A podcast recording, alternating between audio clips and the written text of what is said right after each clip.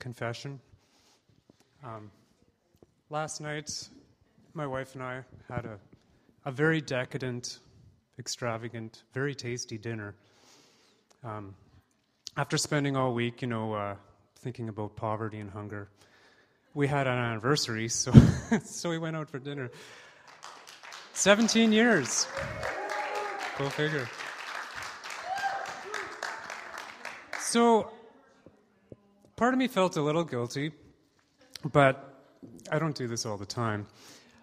But, part of me just really, really enjoyed the food, because I realized how special it is to actually have that much food and that tasty. So that's my confession.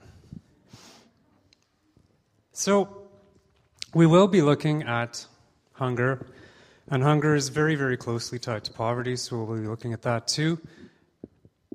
As a church, we're working through these series on, I guess, justice. We're looking at different issues where there's injustice in the world and thinking about what kinds of things we can do about that. It's all based on Micah 6:8, which, if you've been here, you've heard this every single week, so I'm not going to spend a lot of time on it, but I'll read it. Micah 6:8, "He has shown you, O mortal, what is good, and what does the Lord require of you?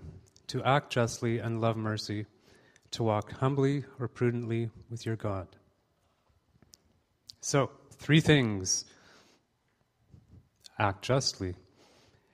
At work, we are called as Christians to see injustice in the world and to do something about it. We're to love mercy. That doesn't mean that we completely put away judgment, but it does mean that we are to be motivated by mercy and love. And to walk humbly. Humbly or prudently may be a bit better translation of the word. It's kind of this sense of not being arrogant, but also being measured in how you walk. Like being thoughtful, being wise in your walk. So that's what we want to do. We don't want our lives to just happen. We want to be part of it, to guide them. I guess we're saved by grace. I don't guess that, I know that.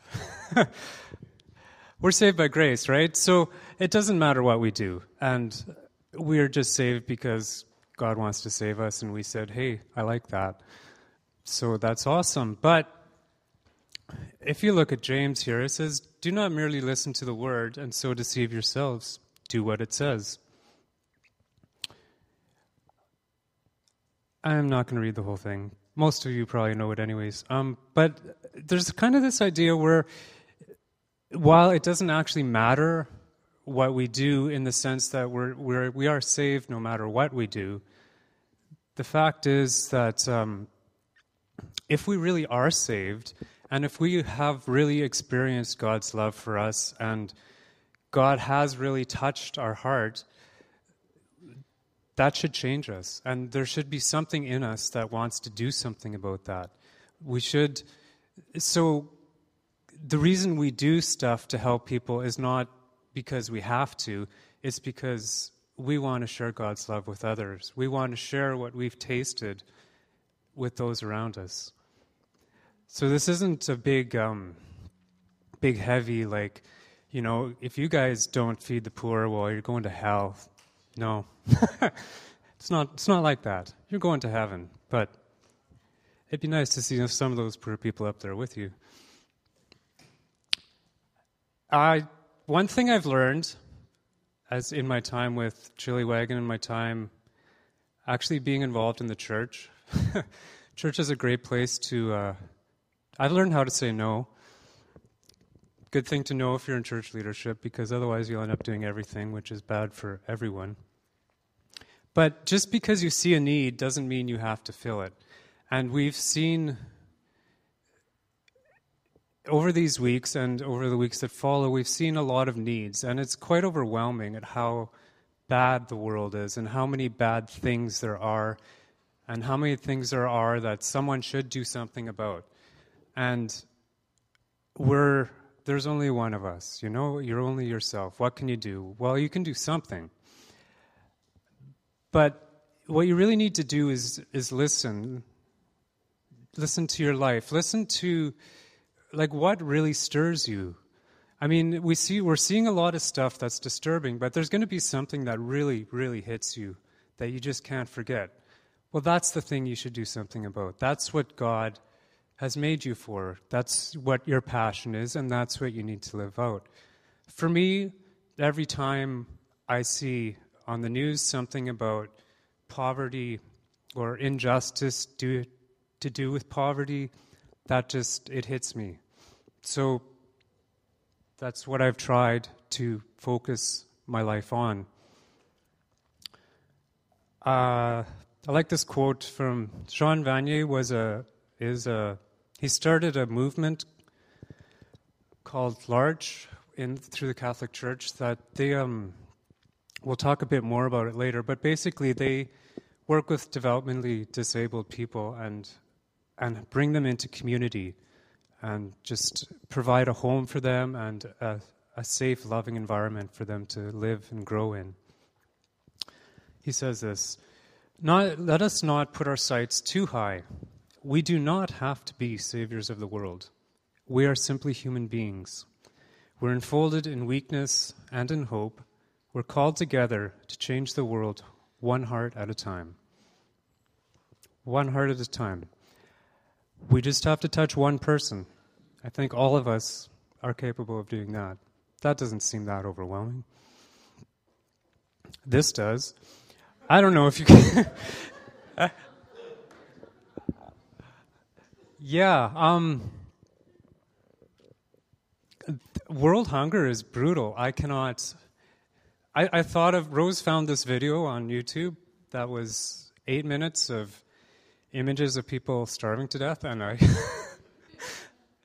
thought, you know, I mean, that's reality, that is what it is, but I don't think we need to see that to understand the depths of the problem. And I think sometimes, if we see too much of that, we just become desensitized, and it doesn't mean as much. So, the blue areas are the areas where there aren't very many undernourished people. Can you actually read that? Not really, eh?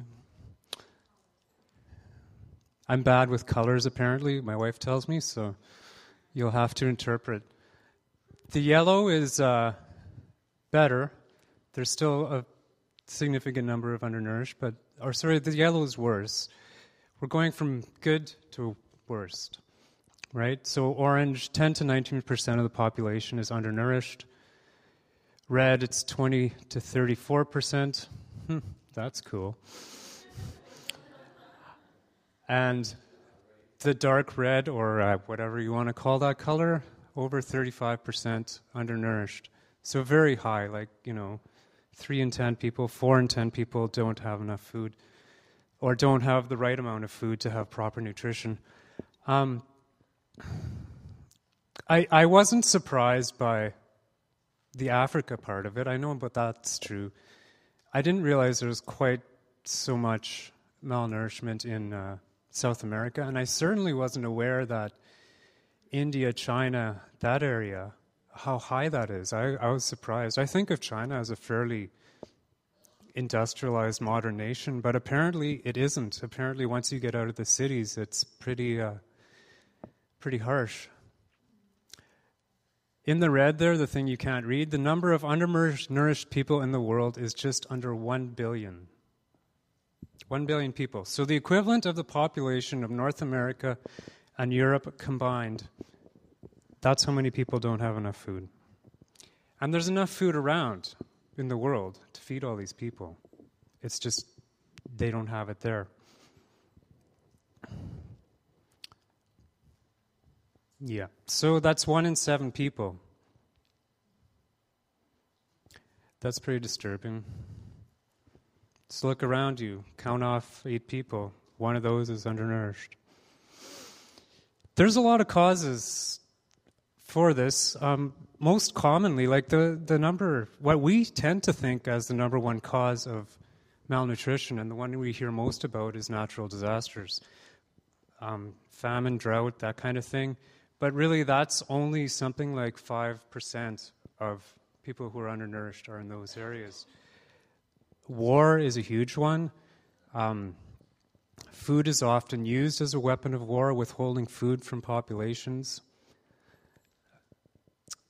Land mining fields. There's places in the world where there's so many mines you cannot grow anything because you'll probably die if you step in the field. Refugees. There's people that have to flee the war and then end up with no place. So there's millions of people that are displaced that have not enough food. Poverty. So there's a lot of places in the world where there is food to be had, but people can't afford it, so they don't eat. By the way, Canada is one of those places. Poor infrastructure. So there's countries where there's enough food, but it doesn't get to the people that need it because they have no way of getting it there, or they don't store the food. They have no way of storing the food for the lean years, things like that. Poor land use practices. So there's places where there's good land for growing food and people don't know how to do it, or they don't have the right seed, they don't have the right crops, or there's places where people are growing cash crops like coffee, where they could be growing food for them to live off. Golf courses. I don't think that's a huge one, but there's a Christian organization called La Roca that works with people in developing countries to help them use their land better. Okay, Rose, you're up. Just to make this a little more real, Rose is going to hand everyone a card, and they're different colors. And soon, it will all make sense. Is Kaylee helping? Kaylee's helping. So while they do this, I'm going to tell you a story, because everyone likes stories. When I was in my 20s, I did a short-term missions trip to Belarus, which is just south of, or whatever. It's White Russia. This was just after the Iron Curtain fell, and there was ridiculous amounts of inflation in the country. So we were one of the first, Christian groups that were actually allowed to enter the country. And I remember going to a grocery store or a bakery, and you went in, and the shelves were empty. There was a lot of shelves, but there was nothing on them. Oh, I got one. So if you wanted food, certain food anyway, you either had to have a lot of money because there were markets where you could buy things, or you had to wait in line in the morning when they opened to make sure you got it before it disappeared. And to me, that was very disturbing. After that trip, when I came back to North America and I walked into a Safeway, I was just overwhelmed, completely overwhelmed at just the abundance. I mean, not just that we have different foods, but we've got 40 different kinds of cereal. It's not just, we don't have just enough, we have an abundance. And to this day, there's times where I walk into stores like that and I can't believe it. Okay, so you all have tags. I feel like I'm being watched.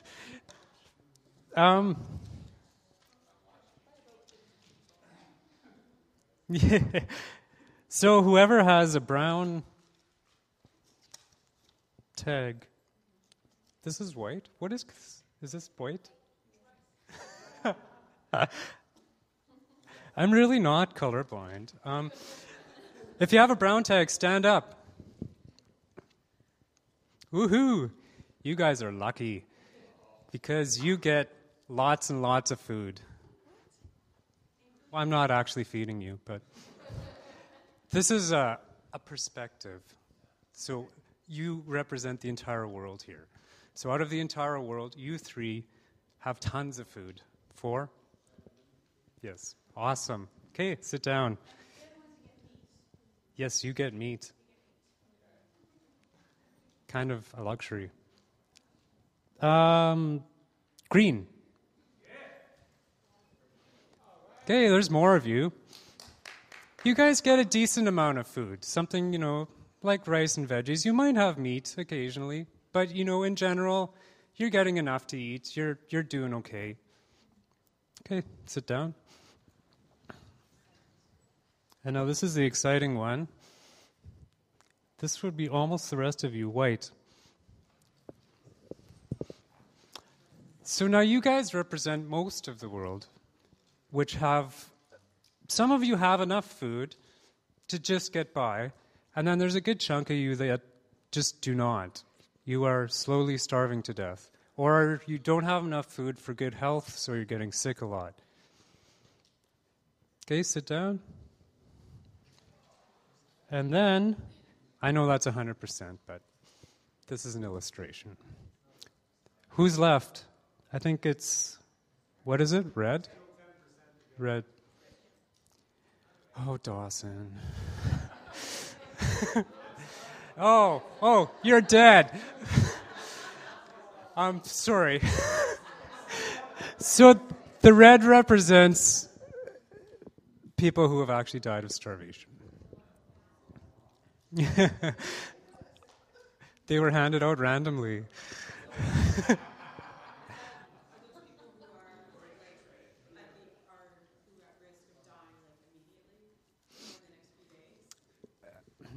It's not a scientific thing. It's, yeah, I mean, people that are dead or on the verge of death due to lack of food or malnutrition.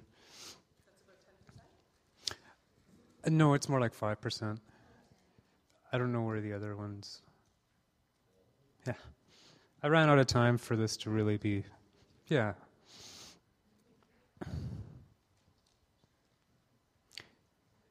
We did this at a retreat where we actually had to, the food that we got for that meal was whatever card we were given.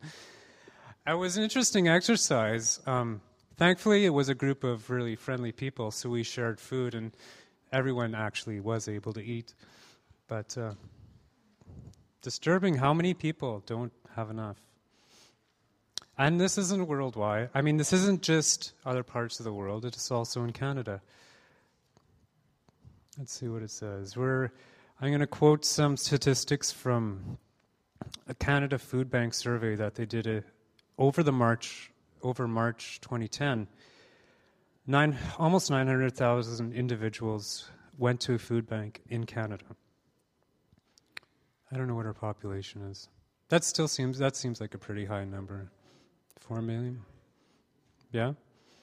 So, I mean, in terms of world standards, there's not that many people, but in terms of actual numbers, that's a lot of people. This is disturbing. 38% of them are children. 11% of them have jobs, which if you know anything about a minimum wage job, you realize you really can't live off it. And if you have a family and you're a single mom and you're working minimum wage, you don't stand a chance of making enough. 6% on EI. 51% are receiving social assistance. Apparently that's underfunded. And 15% have some sort of disability support. What they don't really break, what's included in there is seniors. I didn't think that much of this, so I was listening to the radio, and then they were talking about the way family or corner grocery stores are going out of business throughout the city. And so there's large parts of the city where you have to travel quite a long ways to actually buy groceries. And for most of us, it's not an issue. We just jump on the bus or we drive there. But there's a lot of seniors that don't have much money, and they may be living in the West Side, you know, someplace where there is money, but they bought their house 1,000,000 years ago when it was cheap. And they can't get around like they used to. They don't have a driver's license. They can't really walk. So there are literally people starving to death in our city because they can't get to a grocery store, which is just crazy. This is good. This is really sad. Yeah, this is another paper I read. Just saying that the public welfare system depends on food banks and other charities. And, you know, I realize that a lot of people that are getting assistance, I mean, there's definitely people getting assistance that shouldn't be. There's people that can work. There's people that could be making a go of it, and they're not. And a lot of times people who are working for a living complain about those people, but the fact is there's a whole lot of people that need it, that cannot, for one reason or another, cannot work, and they are in a place where they need assistance, and sometimes it's short-term and sometimes it's going to be for the rest of their lives. And the system is just underfunded. We don't give people enough to live off. It just seems like such an injustice. So in Canada, obviously, for almost everyone in Canada has access to adequate food. So it's more, the issue is just not having enough money.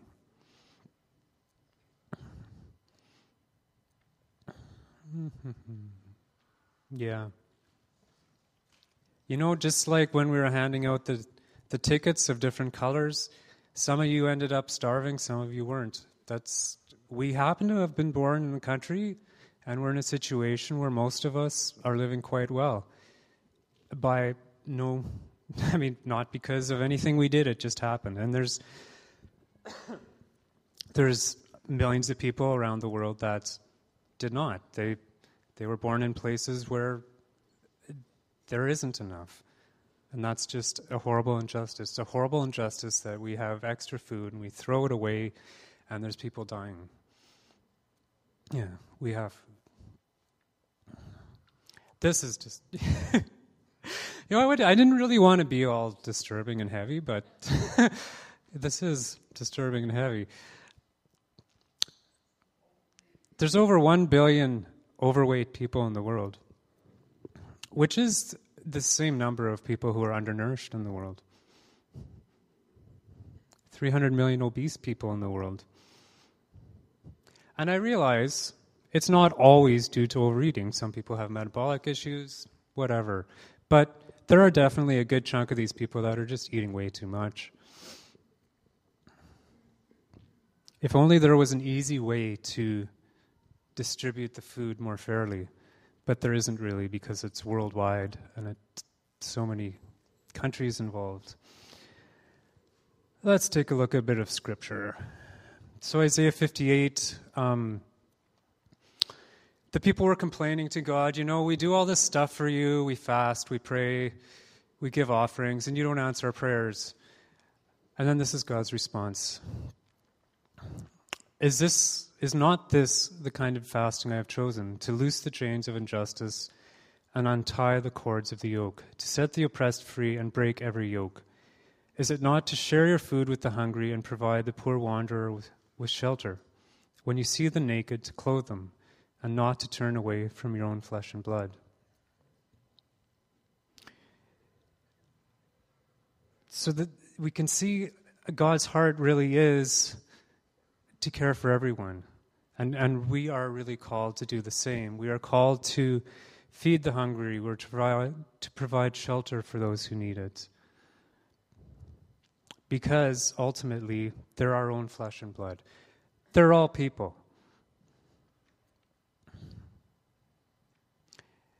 This is, hunger is in a bunch of places in the Bible. This particular passage is the feeding of the 5,000, which I'm sure you're familiar with. But the other one I was thinking of was manna. The first refugees there, well, maybe not the first refugees, but The Israelites were refugees in the desert. They had no food, no water, nothing. And God provided for them. And throughout the Bible, you see just God's heart for the disenfranchised, for those who have no voice, for those who are being treated unjustly, for those who do not have food. And, you know, in the end, everything is good. In heaven, after the end times happen, and never again will they hunger, never again will they thirst. The sun will not beat down on them, nor any scorching heat. For the Lamb at the center of the throne will be their shepherd. He will lead them to springs of living water, and God will wipe away every tear from their eyes. So that's God's heart for humanity. And that is our hope, and that is what drives us to want to share what we have with others, to try to bring that about. Okay, a video.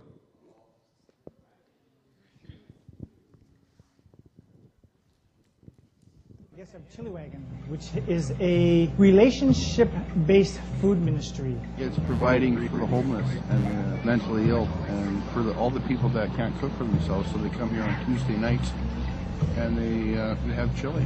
We come out here and we provide what we consider to be pretty good meal. We would put our chili up against any chili anywhere in the world. Comparison-wise, it's the food quality is top of the line. They're known to have like the best chili in the city, I think. Best chili in the world. All you can eat, man, it's good stuff. We do put on a fantastic menu. We have about 125 quarts of chili a week, freshly baked banana bread. We have vegetarian soup, because we do have a vegetarian contingent. All of our ingredients are fresh. They're store-bought, and we come out here every Tuesday night, rain, shine, snow, whatever. We have about 125 people a week that come and eat at Chili Wagon. 75% of those people are people that come on a regular basis. Out of those 75% of the people that come there, those are people that we know, people that we have been coming for years, people that we love. They were great people. They were really nice people, and they've been around for ever since I can remember. Gordy's been doing it for 14 years. And he's been doing it for the Vineyard Church, and the people that are doing it are part of the church. We wheel the carts down from the church. And people are asking, what's this? And it's a chili wagon for the homeless. And you should see their faces, like, you feed the homeless? Like, why? My heart is for people. Myself and my team, we're just really out there to love people. We don't do it for the glory or the praise. We do it because we're compelled to do it. I just get a lot of enjoyment out of it. I feel I've done my part for God, done my part for society, and I've done my part for the homeless. I'm basically from the streets myself. I know how hard it is to get a good hearty meal. People that make use of these food programs are people that have been marginalized by society. Mental health issues, addiction issues, homelessness, poor people. But that doesn't define who they are. The only difference between most of these people and myself is one paycheck. Why is that? There's not enough help out there. I wish there was more money from the government to put this out. It'd be nice to see this in other communities. If everybody has a donation or something like that, try to give it to the Salvation Army. Extra chili is needed. Gordy, in my opinion, you should have the Order of Canada. I think this man deserves a brand new chili truck. I love people for who they are, because when you're doing ministry like this, week in and week out, you don't see a lot of changes. You see people that are caught up into the same cycle of addiction or the mental health issues that society has defined them by. And it's so hard to be able to keep hope. But hope is so important. That's what Chili Wagon's about.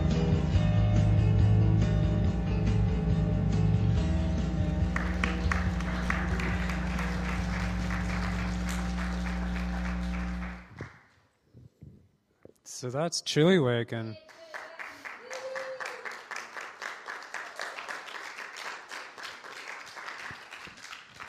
So what's it been, Gordy? Like 15 years maybe?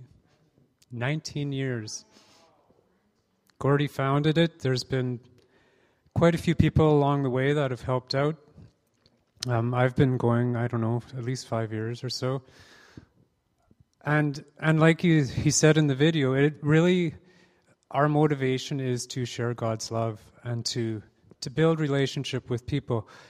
Obviously, we're feeding them, and that's important. A lot of people there don't have enough food. Some people do. They just come because it's really good chili and they want some, which is fine with us. You know, and either way, we're building relationship. A couple things that have struck me over the years of working there or of helping out is, one is that people are people. That, I mean, when I went down the first few times, I was scared because it was people that I didn't, people I generally try to avoid, you know. They're not clean necessarily, they're not pleasant to look at, they're needy. Some of them have mental health issues, they're very hard to talk to or very interesting to talk to, depending on how you look at it.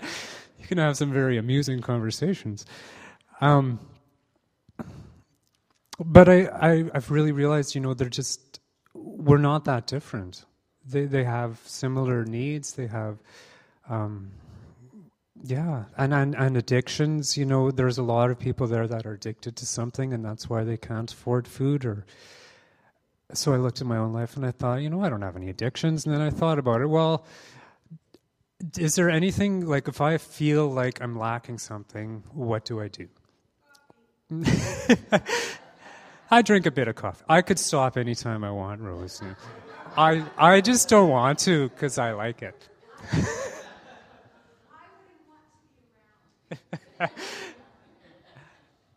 But really, I mean, if you take a hard look at yourself, there are things that are addictive sort of behaviors that we all do. They just don't control us that bad for most of us.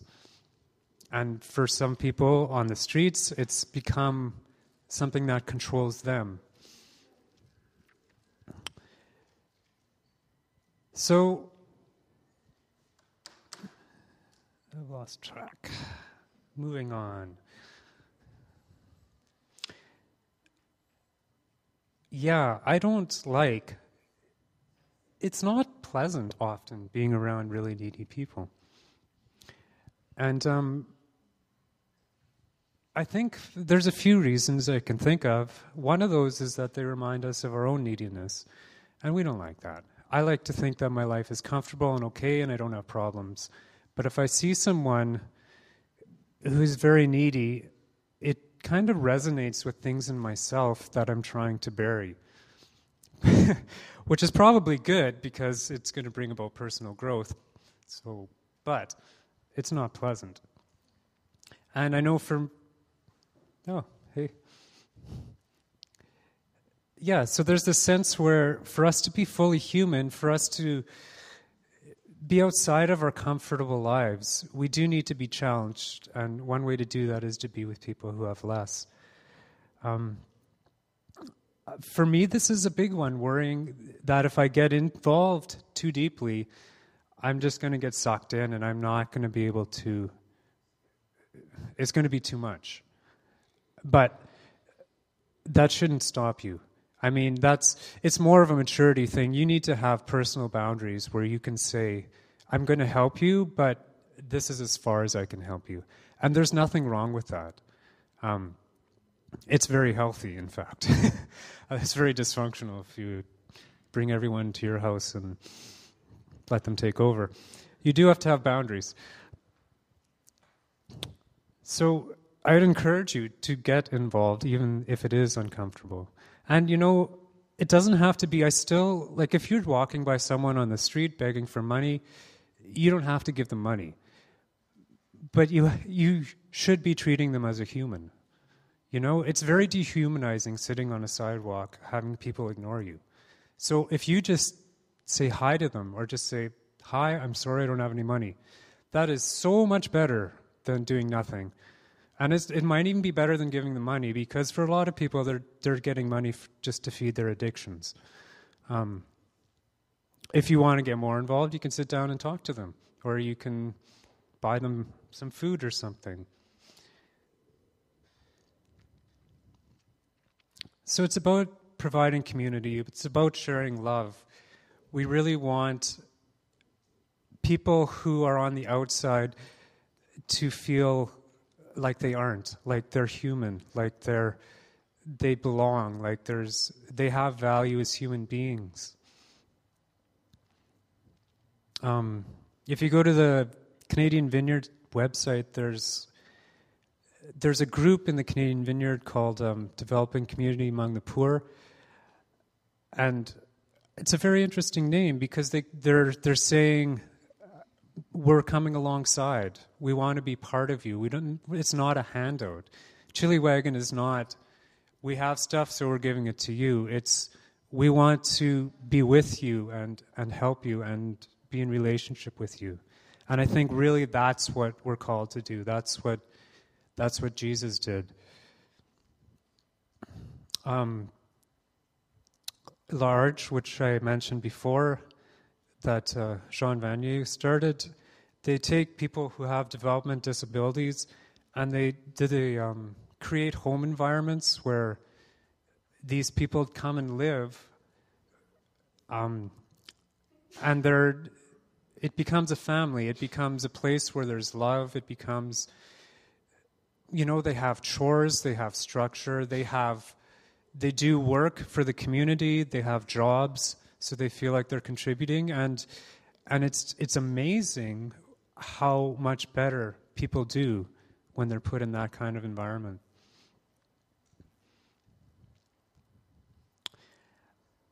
And, being in relationship isn't always easy. And you're working, Chili Wagon, we're with people who are on the fringes and they have addictions and they have a lot of pain that they're trying to hide, and bad things happen often. So a couple of years back down at Grandview Park, you might remember Curtis Brick. He's a First Nations fellow. He had an alcohol problem, and he had passed out on the grass. It was one of the hottest days of the year. And no one thought much of it for a long time. I don't know, he was there 6 or 8 hours laying in the sun. And by the time someone did anything, he had heat stroke so badly that he died. And he was a regular part of our community. So it's very sad, it's a tearing. And, we do what we can, but there's only so much we can do. And the other person that recently died last year, there's been others too, but this has just been in the news because there was an investigation into the death, into the house. There's 3 men that died in a house fire. Dwayne Rasmussen was one of them that regularly came to Chili Wagon, and there was an investigation to find out if it was the owner's fault, which it wasn't, but the housing was definitely substandard. And, again, it's poverty. These people didn't die from malnutrition. They didn't die from lack of money, but because of the poverty and because of their own brokenness, they end up in bad situations, and it leads to things like that. So what can we do about all this? Well, think about what strikes you. If you're more passionate about doing things in other parts of the world or here, the World Food Program, they have it's a really good program because it's not just giving out food. They're actually trying to work with communities and build better infrastructure, better farming practices, all those things we talked about. Some of you might not like the fact that it's United Nations. Fair enough. There are plenty of non-government organizations that do similar kind of work. So you just search. They're easy to find. There's so many different programs that do things. Or microloans is another thing. There's people that provide small amounts of money to people in need just so they can start. a business just so they can get on their feet, so they can buy some seeds so they'll have food to eat, or things like that. World Vision has some cool stuff, 30-hour famine, which probably most of you have heard of. Just a way of fasting in solidarity, but also to raise money. That seems to be really focused at the young adult kind of crowd. Cooking Up Justice, which is an interesting idea, where you have this, it's kind of a world food meal, and it's just meant to raise awareness, where you talk about world food issues. Even things like buying fair trade can make a difference in world poverty, because people are getting paid a decent amount for their food. So think about what you're buying. Where does the money go? I was about to go on a big Walmart tirade, but I will refrain myself from doing that. To be really concrete about what you can do, we're providing you with these empty bags. Not just empty bags, but they have shopping lists. So Chili Wagon always needs stuff. So Gordy's provided a list here. It's divided into two sections. One thing is just things that we use every week to make the chili and that kind of stuff. So there's a list of things that are needed and places you can buy them and quantities. Or the other thing we do is every Christmas we give out shoeboxes, which are often bags. But in any case, we give out these small packages of things just to help people out, like things like gloves, socks, toothbrushes, Christmas cards. It's on the list. Socks, you might not think about it, but if you're living on the streets or you don't have a place to do laundry, it's hard to have clean socks. And if it's rainy, which it often is here, then you're wearing wet, dirty socks, and it can lead to some really nasty infections that are really hard to get rid of. So clean socks, we give away a lot of socks to people. It's over 1,000 pairs a year. Yeah, it's very important. And of course, you can always help us. You can come out on a Tuesday. We cook during the day, and then we go to the park, Grandview Park, Tuesday evenings.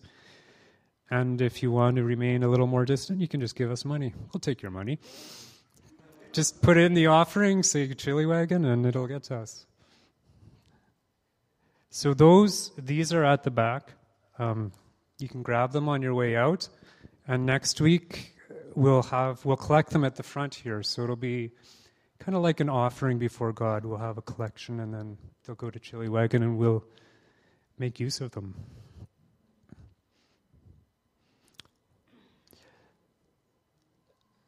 So this is, I'm just going to read this. This evolution towards a real responsibility for others is sometimes blocked by fear. It's easier to stay on the level of a pleasant way of life in which we keep our freedom and our distance. But that means we stop growing and shut ourselves up in our own small concerns and pleasures. I mean, what does it mean to live? Do you want to just go to work, come home, be comfortable and happy? Or do you want to grow? Do you want to walk in Jesus' footsteps? It's up to you. I know what I'd like to do, even though it is uncomfortable. So I'd like to just pray.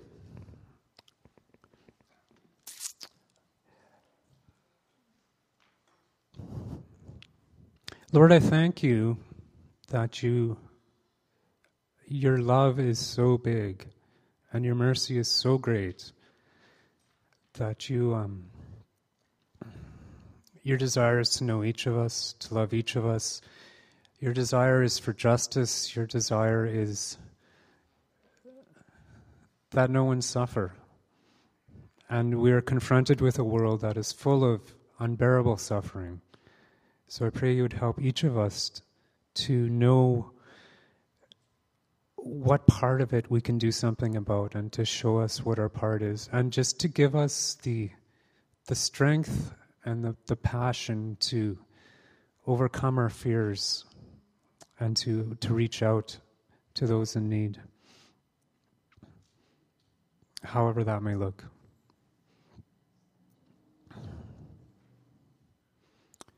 Amen.